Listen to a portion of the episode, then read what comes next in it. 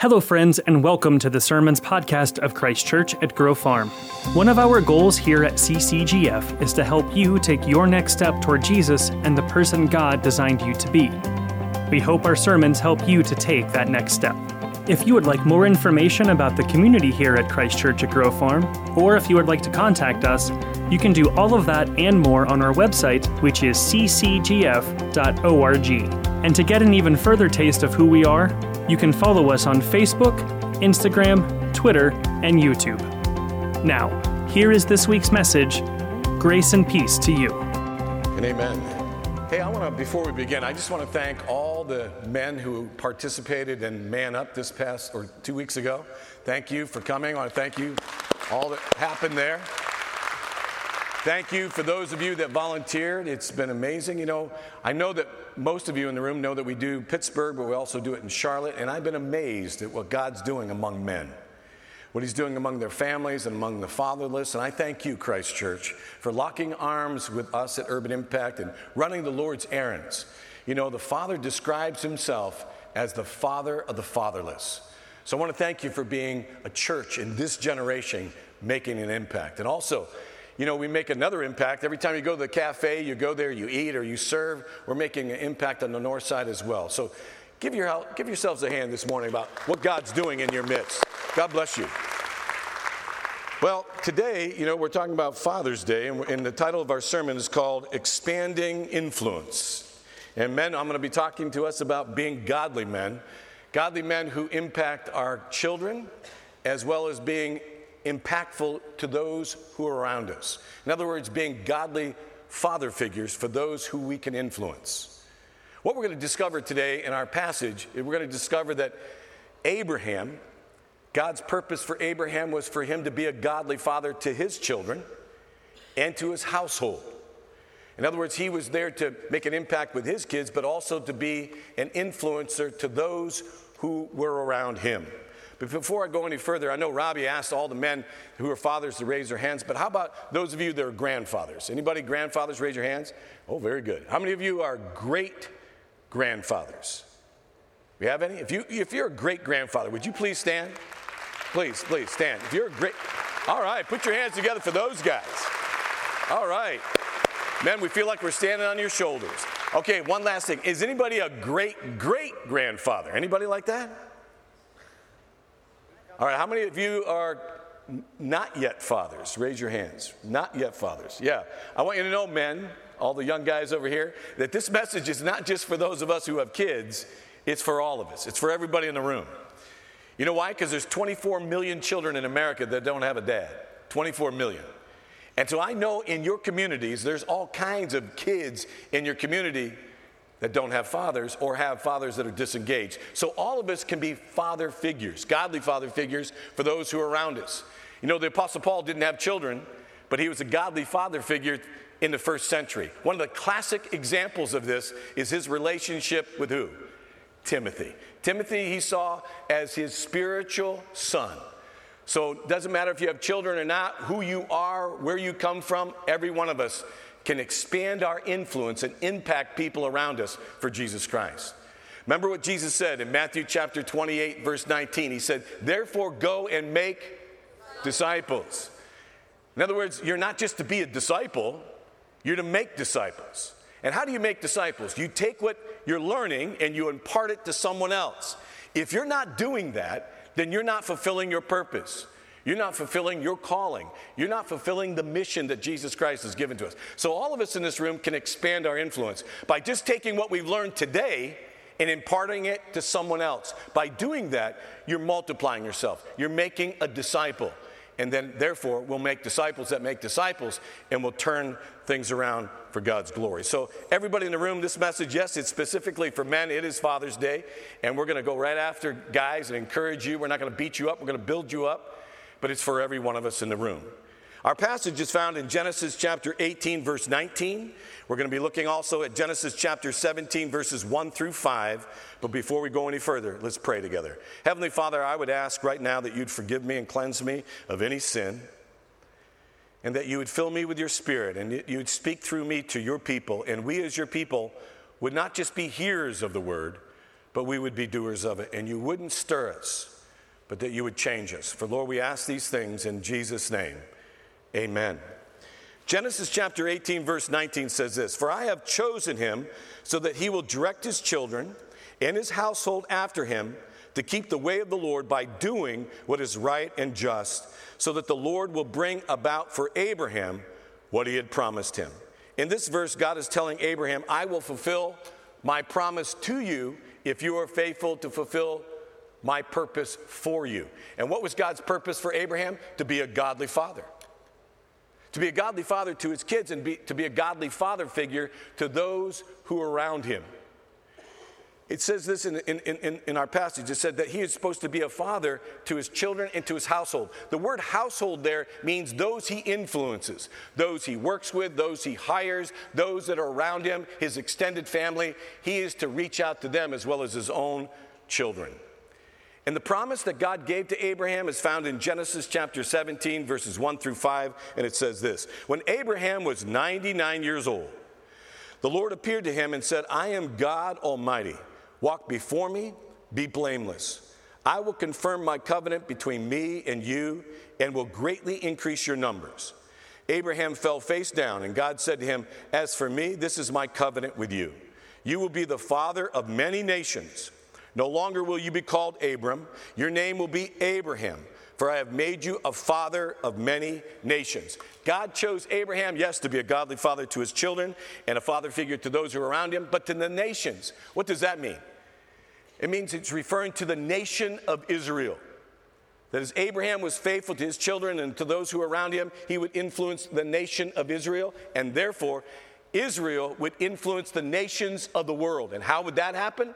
Through the Messiah of Jesus Christ. Jesus was coming right straight through Abraham's line, and he would impact the nations impact the nations. Could you imagine that? Abraham just being faithful to be a godly man and a godly father would impact the nations.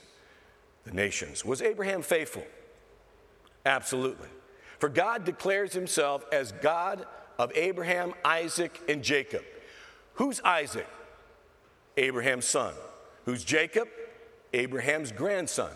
But it doesn't stop there. We have the nation of Israel, and it doesn't end there. Anyone who calls upon the name of Jesus, anyone who puts their faith in Christ, can trace your spiritual heritage all the way back to Abraham. Why? Because Abraham is the father of our faith, all the way back to him. So Abraham was faithful to be a godly man, and therefore his influence continues to expand even today. Men, do you understand in this room how significant your relationship, how significant you are in your relationship with God and with your family and with your community and the people who are around you. It's absolutely significant. In verse 19, it says this For I have chosen him. God's talking about Abraham. Abraham did not choose God, God chose Abraham for the purpose of being a godly father. And Abraham was to look at his his, his role as a father, not as a job or even a social responsibility, but a divine calling. Oh man, hear that. It's a divine calling. Man, if you have kids, you have a divine calling. That is to be the father to those children. You have a divine calling. It is absolutely significant. But you know what? In our culture today, it is trying to take you away from that calling. I'm not saying that women do not have a calling because they do, and I'm not saying that women or mothers do not have a tremendous influence and difference, making a difference with their kids, for they do. Matter of fact, if it wasn't for the women, the mothers, I don't know where a lot of us would be today. Why? Because I just said that there are 24 million children in America growing up without a father. So ladies are filling that role. But you know what? In our society, there are so many kids growing up without dads, and it's having a tremendous impact on our culture, tremendous impact on our society. I've said these statistics before, but they're very, it's appropriate for me to speak of them today. Listen to what is happening because of the father being taken out of his role, the father not stepping into his role as a man, as a godly man, and as a father. 90% of homeless and runaway children are fatherless. 85% of all youth in prison, fatherless. 80% of rapists with displaced anger, fatherless. 71% of high school dropouts. 70% of juveniles in state operating institutions. 63% of youth suicides, and I could go on and on and on, fatherless.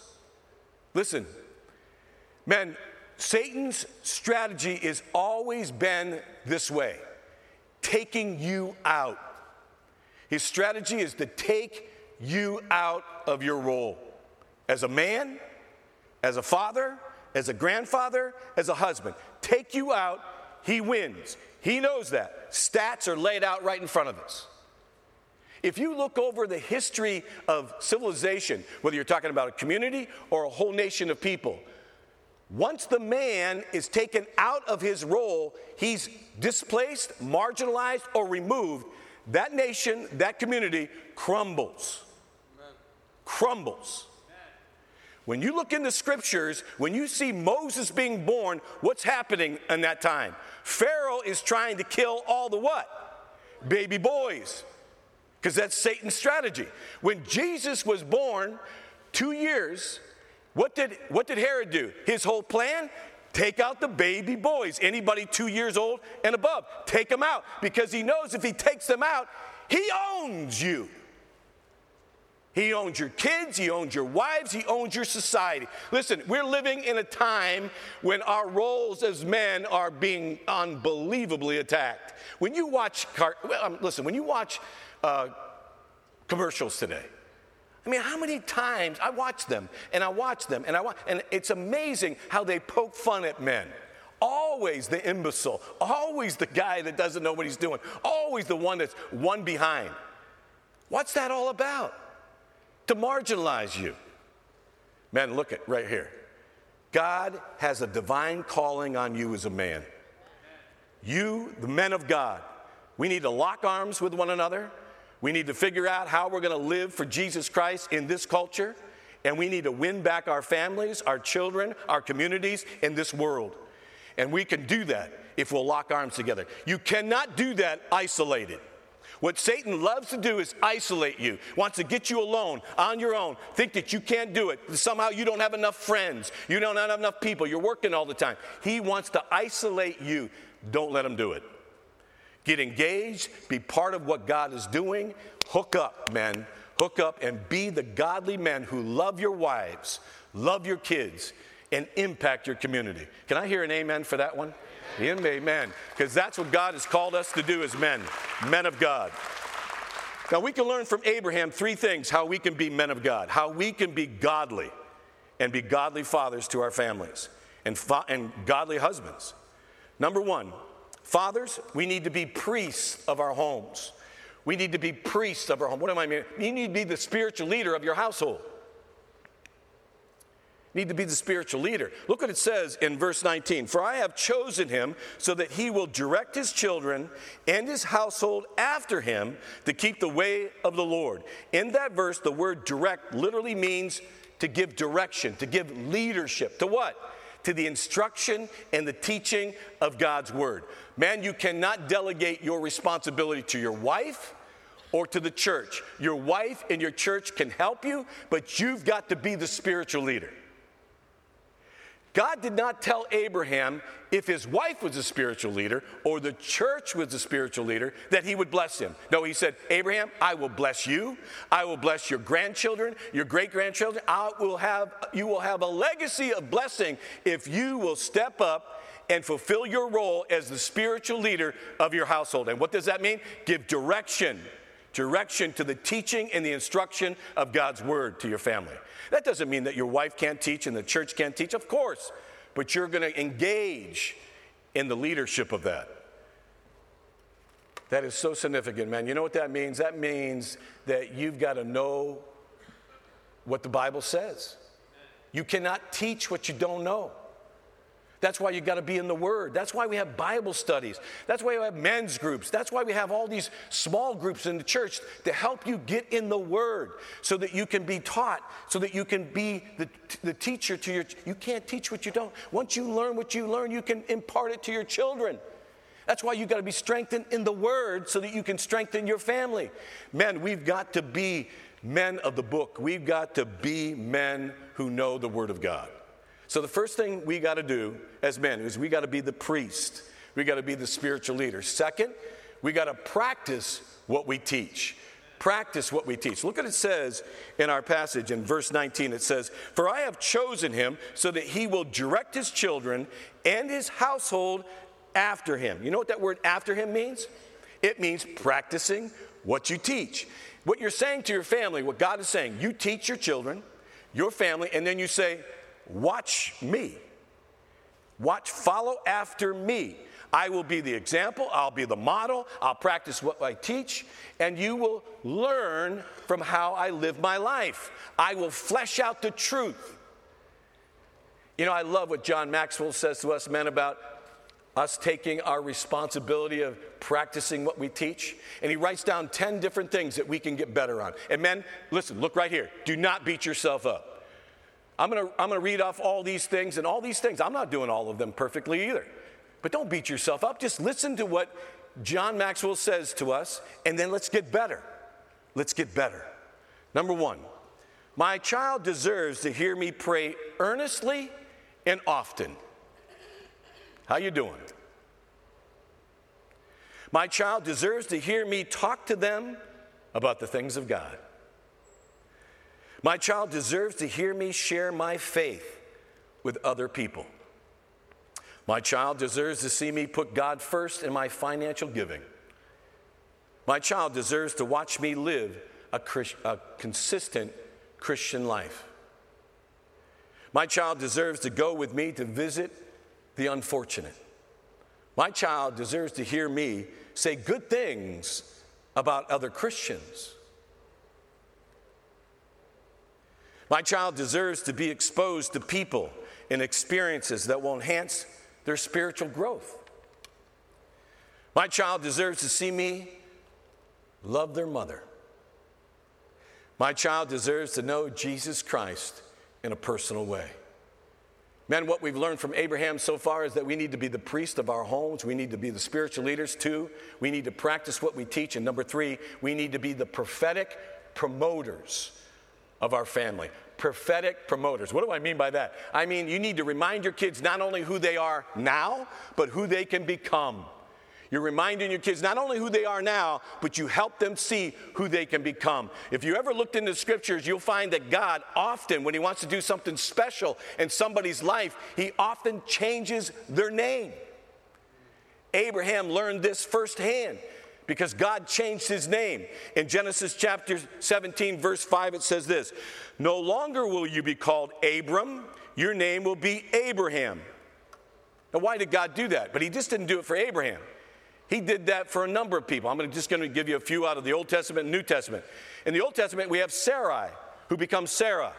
We had Jacob, who becomes Israel. We had Saul in the New Testament, who becomes Paul. We have Simon, in the New Testament who becomes Peter. And why did God do that? Because God knows the power in a name. He knows that God that a name has the power to shape someone's image, character, and destiny. And when God has a plan for someone and your name or their name doesn't match the plan, he changes the name of that person so that they will their name matches his plan. He gives you a new name. Remember Simon in the New Testament? Simon was somebody who was like jello on the wall.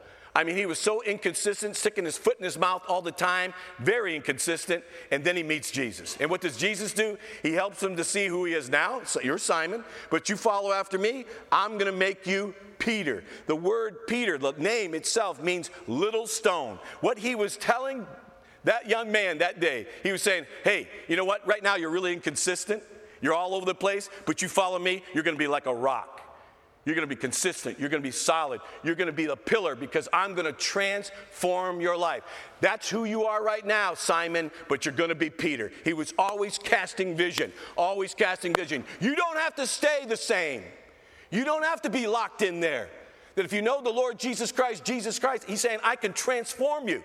You surrender to me, and I will make you a new creation. I will set you free. That's what God says to us as the people of God. And it's amazing when you begin to believe it and you understand it. But let me ask, let me say this to, this to us men. You know what that means? That means, men, that your words, your words have power. Unbelievable power. Your words will shape the image of your children, their character, and their destiny. Your words have words that will either bless your kids or curse them. So you've got to be very careful about what you say to them and what you say about them. It is amazing to me that I will be with families and the kids are standing right there and the parents are talking to me about their kids as if they don't exist and they're saying horrible negative things about their children right in front of them. What do you think they're doing? They're naming them.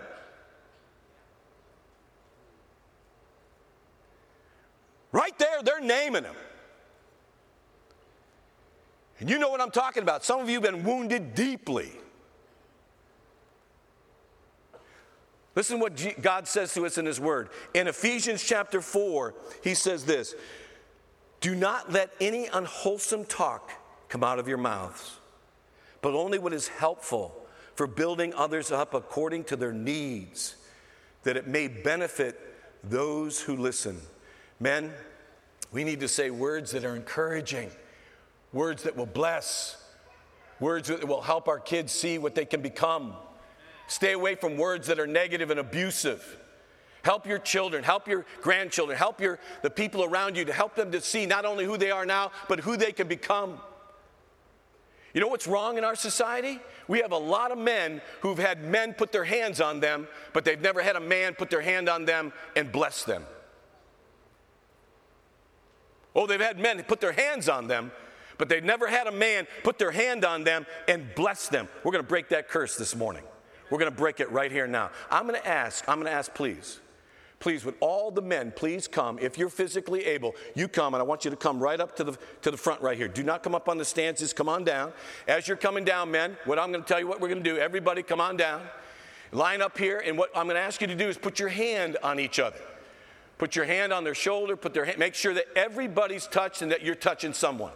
And as they're coming, boy, men, hey, people, put your hands together for all these men in the house today. This is awesome. Men, as you're coming, you put your hands, you might want to move a little closer. As you move a little closer. So but make sure everybody gets in here, put their hands on each other. Thank you, brother. So you're putting your hands on them. This is what it is. Look right here. This is the deal.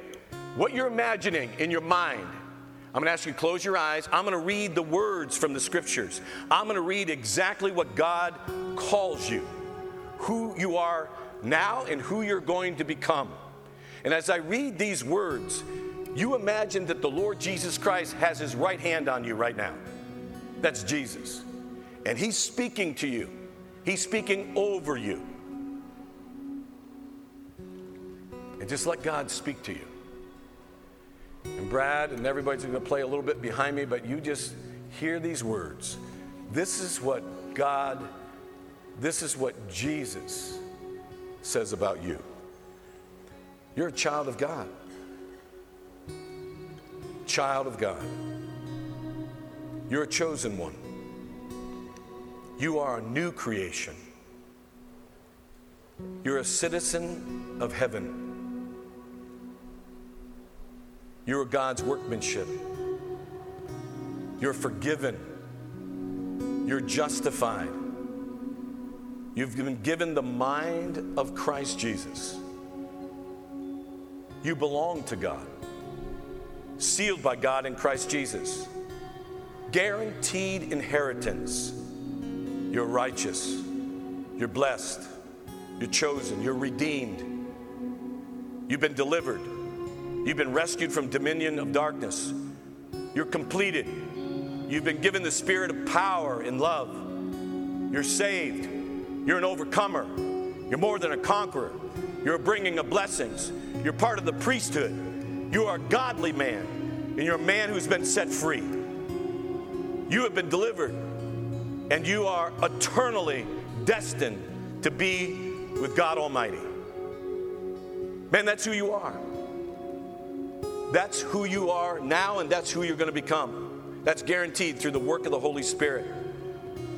Let me say this to you. I want to take this time right now, and I want us to worship together. And these guys are going to lead us in a chorus of songs. And as you worship, worship the one who set you free. Worship the one who guarantees what I've just said. Worship the one who died and walked out of the grave. And because he lives, you have this power. He can transform you now and forever. Man, you don't have to be alone. As you're locking arms right now, he wants to divide you, he wants to get you alone by yourself. He wants you not to believe what was just said over you, but you take it, and as you worship Him today, you take it home and you make it you. You make it part of your house. You create a loving atmosphere in your home, and that you will be able to help your family see not only who they are now, but who they can become. Because the Lord Jesus Christ has already set you free. Let's worship Him together. And everybody, would you please stand in the back? Everybody, and let's worship together. Extend your hands and let's praise our God. The Son sets free. Who the Son sets free, always free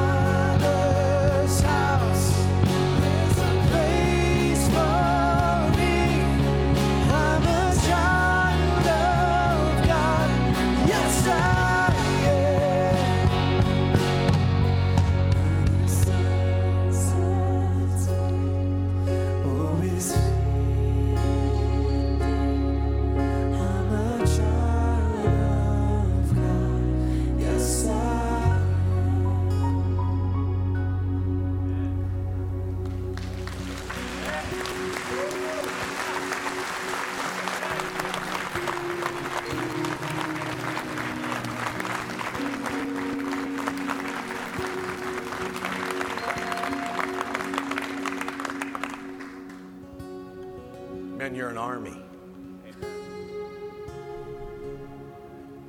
God needs soldiers, man. He needs foot soldiers. People are ravishing our communities, ravishing us. Can't do it. Can't be done. If we lock arms, if we get about it, we'll turn it all around. He took 12 boys. Look right here. He took 12 boys and turned the world upside down. 12. Then they turned into 70, then 120, then 500. And they turned it around. It was worse then than it is now. It ain't over, guys. Stop listening to the media. Stop listening to all that stuff. Get in the Word. I am telling you, it ain't over. You need to hang with me for a while. You need to come, I'm serious. You need to come hang out with me. I'll show you transformation. You'll see miracles. I mean it. You want to get it done? Let's get it done. And that's how it happens. It doesn't happen by standing around sitting in a pew. It happens with you and I locking arms, getting about business, and getting it done. And not doing it alone. I can't stress that enough. Stop being alone. Get hooked up. We love you. I'm proud of you. I'm proud of you. Let's walk with God. Hug somebody on the way back, going back to your seats. It ain't over. Hug somebody.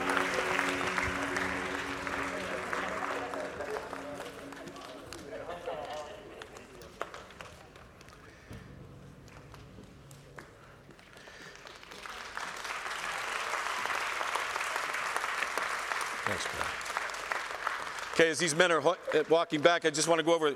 God has really showed us through Abraham that we got to be priests, we got to be the spiritual leaders. We've got to put into practice what we teach, and we've got to be those prophetic promoters. But I want you all to know this I'm speaking to everyone. But we're not perfect, and neither was Abraham. Abraham was not perfect, folks. He had personal issues, he had problems with his wife, he had a child out of wedlock with Hagar. He was no perfect guy. But God fulfilled his promise to Abraham. Why? In spite of Abraham's failure and sin and shortcomings, the reason why he turned it around is because it tells us in Genesis chapter 17 that all of a sudden the promise was fulfilled when Abraham was 99 years old. You know what that means? If you're not 99, you got hope. Everybody in this house has got hope. and here's how this works the difference between Abraham and everybody else was this he got up one more time than he fell. When he fell, he confessed it. When he fell, he got honest sooner or later with God and he repented and he asked God to forgive him. And God forgave him and then restored him and it brought him to the place where he could fulfill the promise. Listen, you're here today and you might sitting out there because you've been wounded by a father or by, by somebody else or whatever. You, you, things have happened to you. And you're harboring unforgiveness. You're angry, you're bitter, and, you, and you're blaming God for all this. Hey, look, things happen, I understand it. And I'm throwing a lot together when I say what I'm saying. But my friend, listen, when Jesus Christ was hanging on that cross, he has experienced everything that you've experienced. Everything. And he did that because he knew that we live in a world that is lost. And people are going to hurt one another. Sin is going to devastate people. But he came and he died on the cross and he walked out of that grave so that he can set you free, so that you can know for certain that you have eternal life and that you can be with God right now, today. You can be part of the family of God. See, Jesus came and died on the cross and walked out of the grave to bring all of us back into a right relationship with God so that we'll not only have heaven as our home and we won't have to fear death, but we can live out everything that God has ever promised in our lives so that we can reach our God given potential. We can fulfill the purpose that God has for us. But you know what you got to do? You got to surrender. You got to say, okay, God, I want to, I'm going to do it your way. I know that I fail, but I'm going to come to you and I'm going to ask you to forgive me. Whether that's the first time or you're rededicating yourself. But today is the day. God has you here, my friend. And as you watch these men up here and you really want to experience what they, what they were experiencing, you just got to call on the name of Christ. I'm going to give you that opportunity right here and right now. I want to ask you just to bow your heads with me. I'm going to pray a prayer. The prayer does not save you.